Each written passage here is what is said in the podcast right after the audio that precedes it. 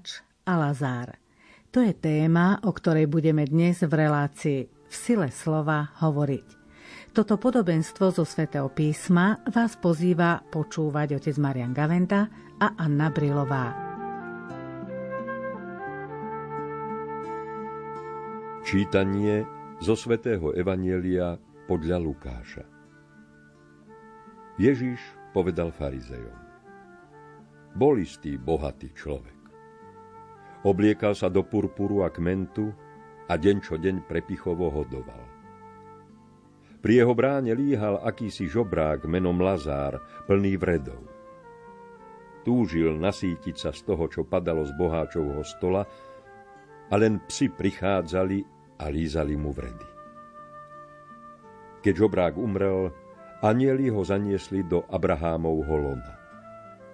Zomrel aj boháč a pochovali ho. A keď v pekle v mukách pozdvihol oči, zďaleka videl Abraháma a Lazára v jeho lone. I zvolal, Otec Abrahám, zľutuj sa nado mnou a pošli Lazára, nech si namočí aspoň koniec prsta vo vode a zvlaží mi jazyk, lebo sa hrozne trápim v tomto plameni. No Abrahám povedal, Synu, Spomen si, že si dostal všetko dobré za svojho života a Lazár zasa iba zlé. Teraz sa on tu teší a ty sa trápiš. A okrem toho je medzi nami a vami veľká priepasť. Takže nik, čo ako by chcel, nemôže prejsť odtiaľto k vám, ani odtiaľ prekročiť k nám. Tu povedal, prosím ťa, oče, Pošli ho do domu môjho otca. Mám totiž piatich bratov. Nech ich zaprisahá, aby sa nedostali aj oni na toto miesto múk. Abraham mu odpovedal, majú Mojžiša a prorokov. Nech ich počúvajú. Ale on vravel, nie, otec Abraham. Ak príde k ním niekto z mŕtvych, budú robiť pokánie. Odpovedal mu, ak nepočúvajú Mojžiša a prorokov, neuveria, ani keby niekto z mŕtvych vstal.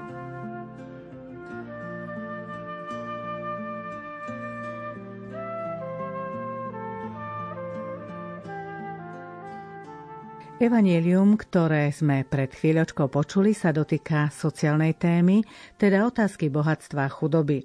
Je to podobenstvo o boháčovi a Lazárovi.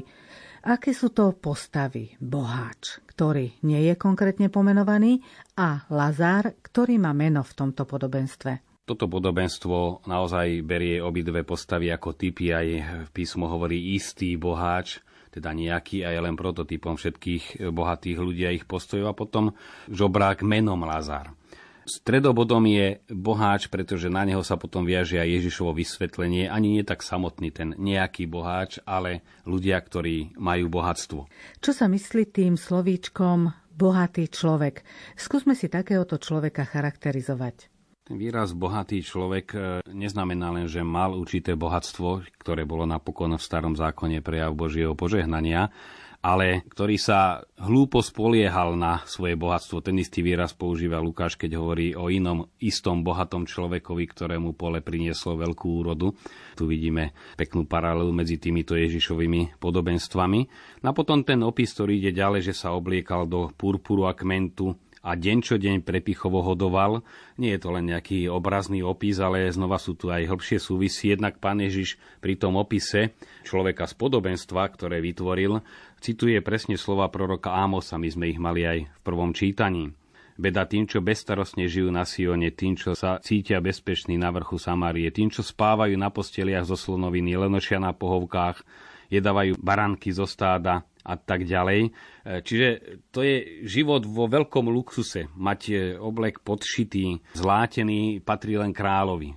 Chce sa tým povedať, bol neprimerane oblečený, správal sa ako král. Sú situácie, keď sa treba obliesť sviatočne, ale keď sa niekto všade oblieka sviatočne, tak je to niečo trapné, bijúce do očia. Pán Ježiš používa práve tento opis, aby poukázal na to, že on sa bláznivo vrhol len do toho bohatstva nielen, že bol bohatý, ale všetko sústredil na to, aby sa mal dobre, aby on bol stredobodom, aby to bohatstvo slúžilo iba jemu. bohatého Ježiš nevolá po mene, ale chudobnému dáva meno Lazár, čo je len grécky výraz Eleazar, a to znamená Boh sa postará. No aj to meno nie je len tak náhodou, ktorého jedinou nádejou, že sa o neho postará, bol Boh. Nemal nič iné, ale len Boh sa o neho postará, ale nepostaral sa Lazar a práve v tom je pointa, ku ktorej prídeme. Môžeme tu vidieť v tom opise aj súvis medzi boháčom a Herodesom. Presne taký opis používa Lukáš aj o Herodesovi ktorý skutočne bol na čele izraelského národa, aby ako král sa staral o poddaných. Poslanie kráľa nebolo sedieť na tróne, ale starať sa, aby krajina jednak rozkvitala, aby sa rozvíjalo polnohospodárstvo obchoda, brániť krajinu pred nepriateľmi. A keď si uzurpovali iba pre seba svoju slávu, vieme, že Herodes bol práve týmto význačným, že bohato hodoval a potom vidíme súvislosť medzi Lazárom a Ježišom, ktorý sa dobrovoľne dáva do pozície chudobného, ktorý nemá ani kde by hlavu sklonil. No a potom budeme vidieť aj ten most medzi bohatstvom a chudobou a nebeskou odmenou a životom na zemi, ktorý má premostovať práve milosrdenstvo a Ježiš je ten, ktorý prináša Božie milosrdenstvo a tým túto veľkú priepasť vyplňa. V tomto evanieliu máme zmienku, že Lázár sa živil z toho, čo padlo z bohačovho stola, teda omrvinkami. Toho asi veľa nebolo. Boli to naozaj len omrvinky?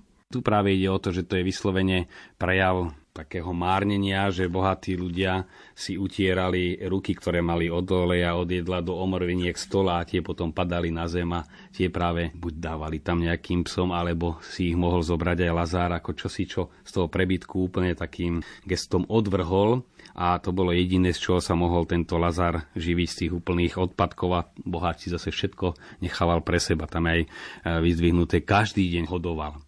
Sviatok je tým sviatkom, že je vynimočný, že je to niečo mimoriadne. Ježiš vieme, že chodil aj na sviatky, aj na slávnosti, aj na svadbu, lebo to patrí k životu.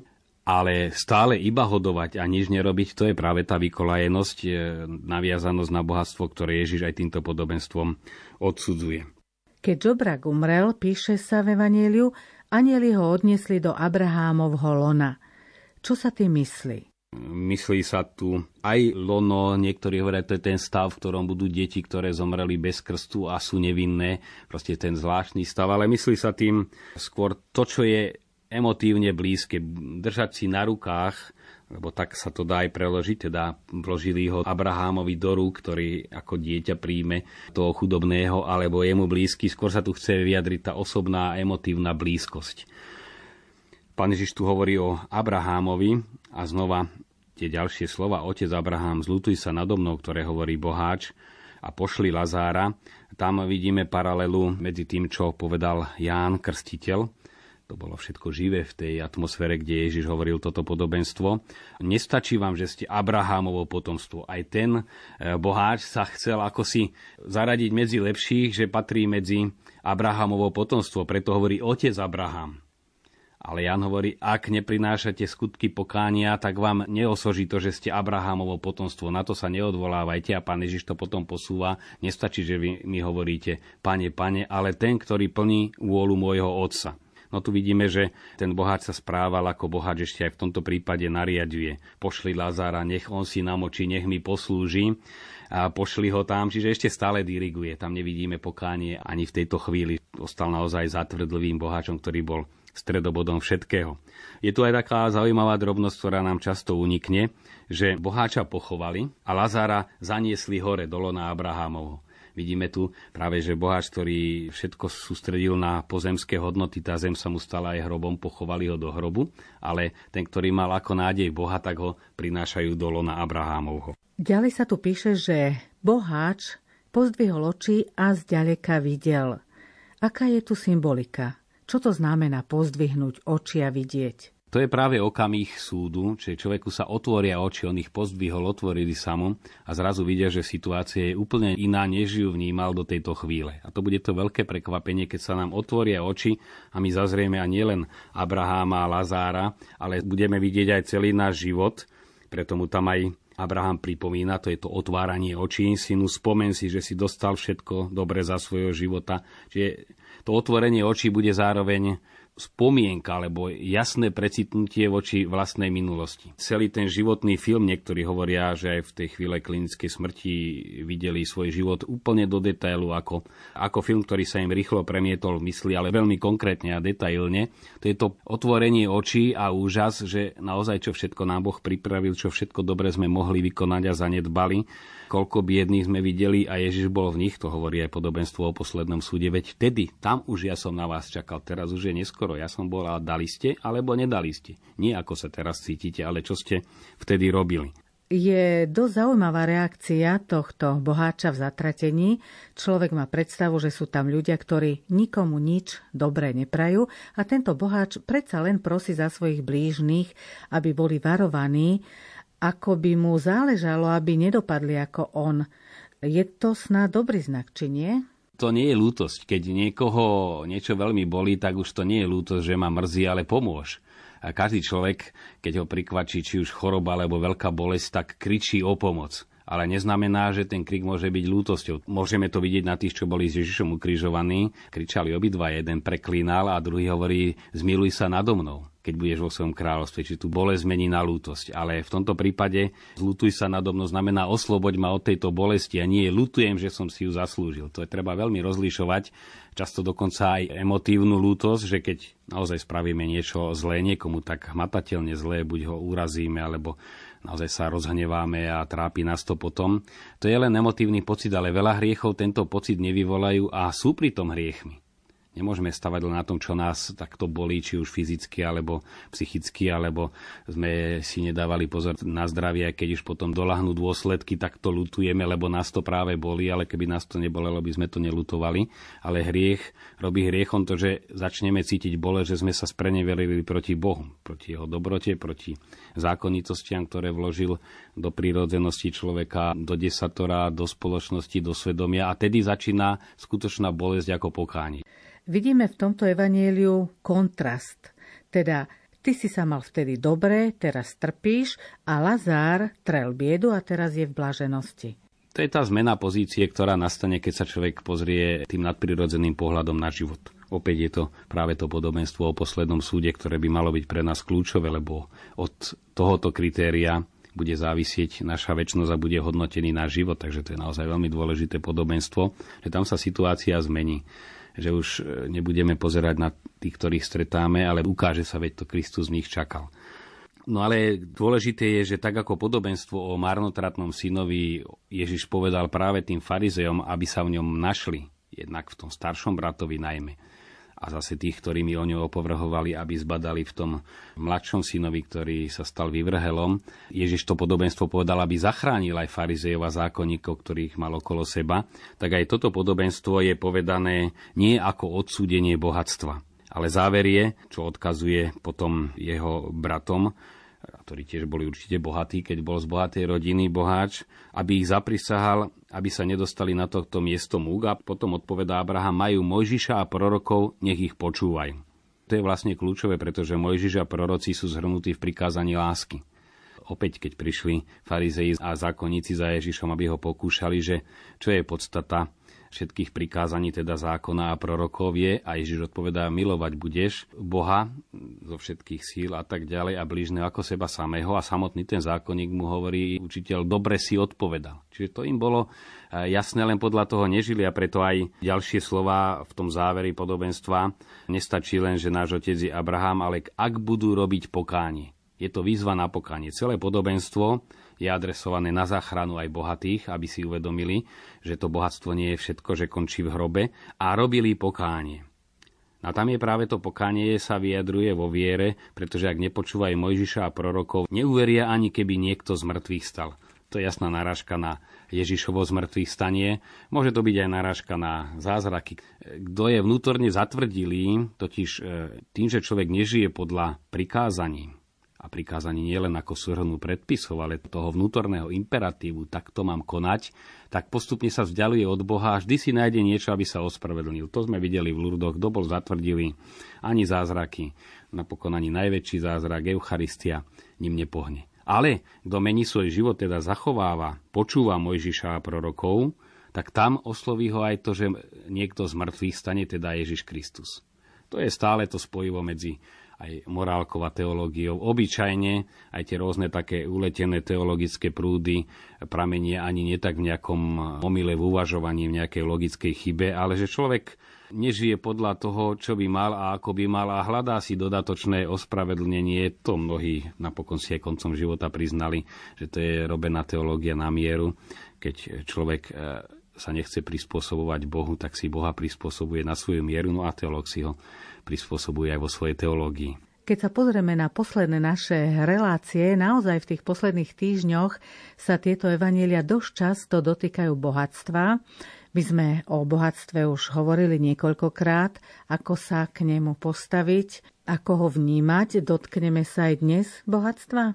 No je to veľmi častá téma v diskusiách s ľuďmi. Ak rozprávam s tými, ktorí sú predsa len relatívne dobre zabezpečení, majú prípadne svoju firmu, podnikajú, majú dom postavený, majú jedno, dve autá, tak stále sa to točí okolo toho, ako podnikanie je potrebné, ako práve tým zabezpečujú, že ľudia majú prácu a všetky tieto argumenty, ktoré majú svoju váhu a objektívne aj sú pravdivé. No ale keď sa človek postaví na stranu a počúva, keď sa človek ocitne medzi tými, ktorí nie sú ani menej inteligentní, ani menej usilovní a nemajú ani to základné, a povie si s týmito istými ľuďmi, my sme v kostole, ideme na to isté príjmanie, a oni sa tvária, že nás vôbec nepoznajú, no tak to dohromady nejde. Samozrejme, tu je veľmi citlivé, zas, aby sa človek nestal nejakým tým socialistom, ktorý vidí celé riešenie len v nejakej vonkajšej reforme. Tu Ježiš vidí reformu vo vnútri, teda nie e, metódu mení, ale obsahom mení sociálnu situáciu, čiže zvnútra. Ale predsa len, tak ako je neprestaviteľné, že sú, ja neviem, piati súrodenci a štyrom sa finančne darí a piati skrachuje a zomiera od hladu, aby ho nechali. To proste nejde. Sme pokrvní a tomu bratovi pomôžeme. V každej rodine aj v ateistické sa tak spraví. Keď už by tak nespravili, to je niečo až, až teda cynické. No a tu nastupuje len tá druhá logika, že naozaj aj ten najbiednejší je môj súrodenec, máme spoločného nie, toho pokrvného otca, dokonca Boha, ktorému patrí celý svet a od ktorého aj my sme ten majetok dostali, aj pre neho. No tak tam celé sa to mení, ale záleží len od viery. To je otázka viery, nie sociálnej spravodlivosti. Sociálna spravodlivosť môže povedať, áno, zarobil som si, odvádzam dane, tým prispievam aj na tých chudobnejších, ale ten pohľad viery, je to môj brat, snažím sa mu pomôcť. Samozrejme, to skratkovité riešenie, že keby bohatí sa zriekli časti svojho bohatstva, či už celosvetovo alebo menšom meradle, tak by chudobní boli za o polovicu menej chudobní a bolo by dobre. Je to veľmi silné zjednodušovanie pretože určitú aj tú nerovnosť vložil Boh aj preto do spoločnosti, no niekto musí robiť aj tie jednoduchšie práce, bez ktorých napríklad aj či už polnohospodárstvo, no jeden je vedec a hľadá nejaké nové formy, nové kultiváty, iné formy zavlažovania, robí v laboratóriu a iný musí na tom poli to aj sadiť, aj zožať a tá práca či robí úplne manuálne alebo na nejakom stroji, musí aj to niekto porobiť. Dôležité je, aby za tú svoju prácu mohol v rámci svojich aj požiadaviek, aj potrieb žiť dôstojným spôsobom, vyživiť svoju rodinu, postarať sa o tie základné potreby, ktoré by mali byť spoločné. Že už potom niekto si môže dovoliť viac a spravodlivo. Tá rôznosť je vložená do spoločnosti. Potom je tu aj zodpovednosť za talenty.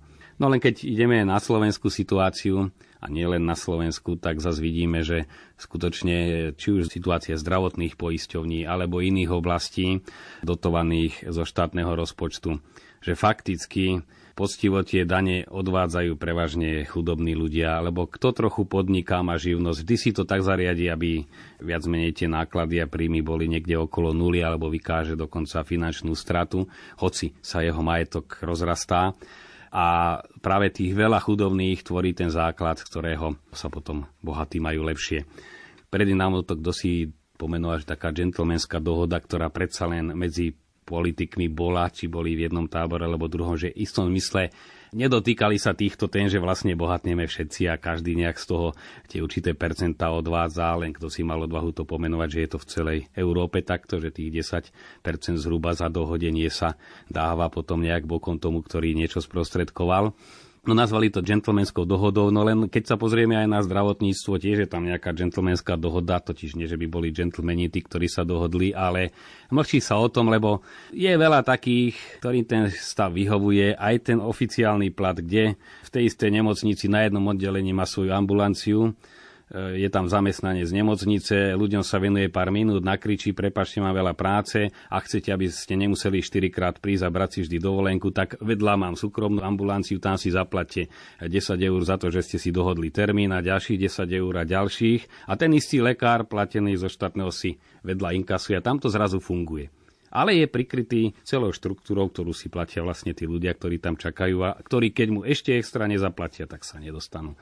No tak toto je zase reálna situácia, pred ktorou si zakrývame oči.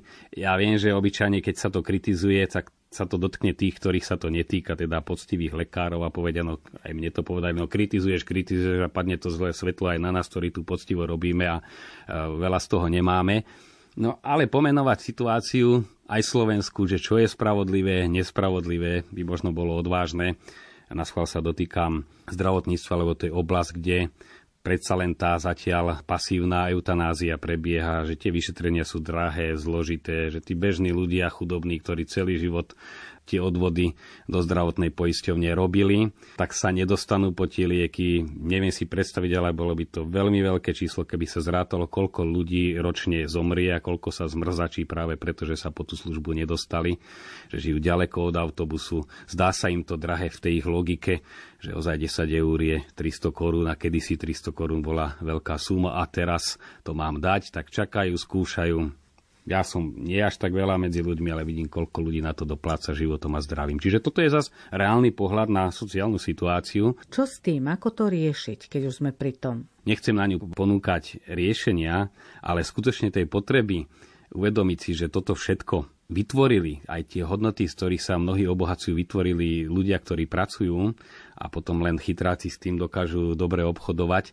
Takže aj mi to patrí, aj mi to nepatrí. No, kto si to musel vytvoriť a ten tiež má nárok, aby mal na tom spravodlivý podiel. Starší už prípad, keď išlo napríklad do východoslovenskej železiarne, stále sa len e, kalkulovalo, koľko tá fabrika mala hodnotu, za koľko sa predala, ale kto zabezpečí dôchodky a invalidné dôchodky tým, ktorí si tam zničili zdravie, a to boli tisíce ľudí, to nikto nepovedal a to je v cene tej fabriky a nehovorím len o východoslovenských železiarniach. Takže vidíme, že Lazár a Boháč, keď to domyslíme, veľmi súvisia s našou situáciou. Vy ste aj v minulých reláciách upozorňovali, že upnutie sa na bohatstvo sa nevypláca ani jednotlivcovi. Jednak tým, že mu uniknú mnohé oveľa väčšie hodnoty. Obyčajne, kto sa nechá strhnúť tou materiálnou stránkou, si pokazí rodinu. To sú určité dôsledky, nie je Boží trest, ale to je zákonitosť, ktorá je daná čomu sa venujem, je tvoj poklad, tam je aj tvoje srdce, no keď je pokladom majetok, ten majetok človek raz stratí. A nevždy až smrťou, ale stráca iné hodnoty, často aj samotný majetok. Na to sú tie rôzne organizované meny peňazí a kurzov a krachy bank a sú teda vo výhľade aj veľké banky, tzv. riadený krach postupne. Takže ono aj tá mamona sama o sebe, to čo ľudová mudrosť povie, e, čertovi si slúžil, peklom sa ti odvďačil, tak aj to upnutie sa na len majetok sa vždy nejakým tým peklom už pozemským človeku odvďačí. No a potom je tu ešte ďalšia črta, ktorú v tomto súvise treba povedať, že súčasný blahobyt a vôbec e, trend európsky je tak postavený, že už sa nedá počítať so starými a neperspektívnymi ľuďmi. Preto tí, ktorí vidia vývoj trošku ďalej a vedia, že to bude neudržateľné, tak veľmi tlačia, aby sa uzákoňovali v národných parlamentoch eutanázie. Vidíme, to je celoeurópsky trend a dosť silný tlak, aj mediálny, aj psychologický, aj manipulujúci, pretože ubúda tých, ktorí sú v produktívnom veku a vytvárajú hodnoty, už aj vo veku, to je jedna vec, a potom tí, ktorí sú v produktívnom veku a čo si aj produkujú, jednak aby sa spoločnosť udržala a aby sa táto civilizácia rozvíjala, ona je postavená na určitej dynamike.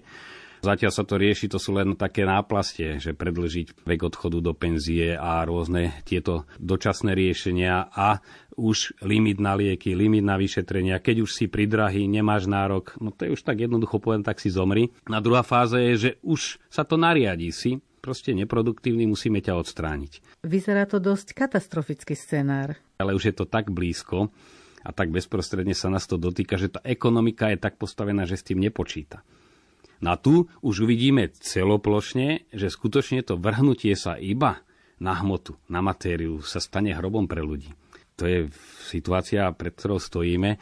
Niektorí sociológovia hovoria, že príde určité prelaknutie sa, že človek, keď si uvedomí, že je úplne ohrozený, tak púd seba záchovy zmobilizuje v ňom aj pozitívne sily a ľudstvo si povie, alebo civilizácia, ak nechceme my sami tej civilizácii zahynúť, musíme ju zmeniť No len egoista sa veľmi ťažko mení. Vidíme, že keď niekto má ohrozený majetok, tak radšej dopustí, aby sa mnoho ľudí malo zle, len aby sa jemu nepohoršilo. A keď už tak len minimálne.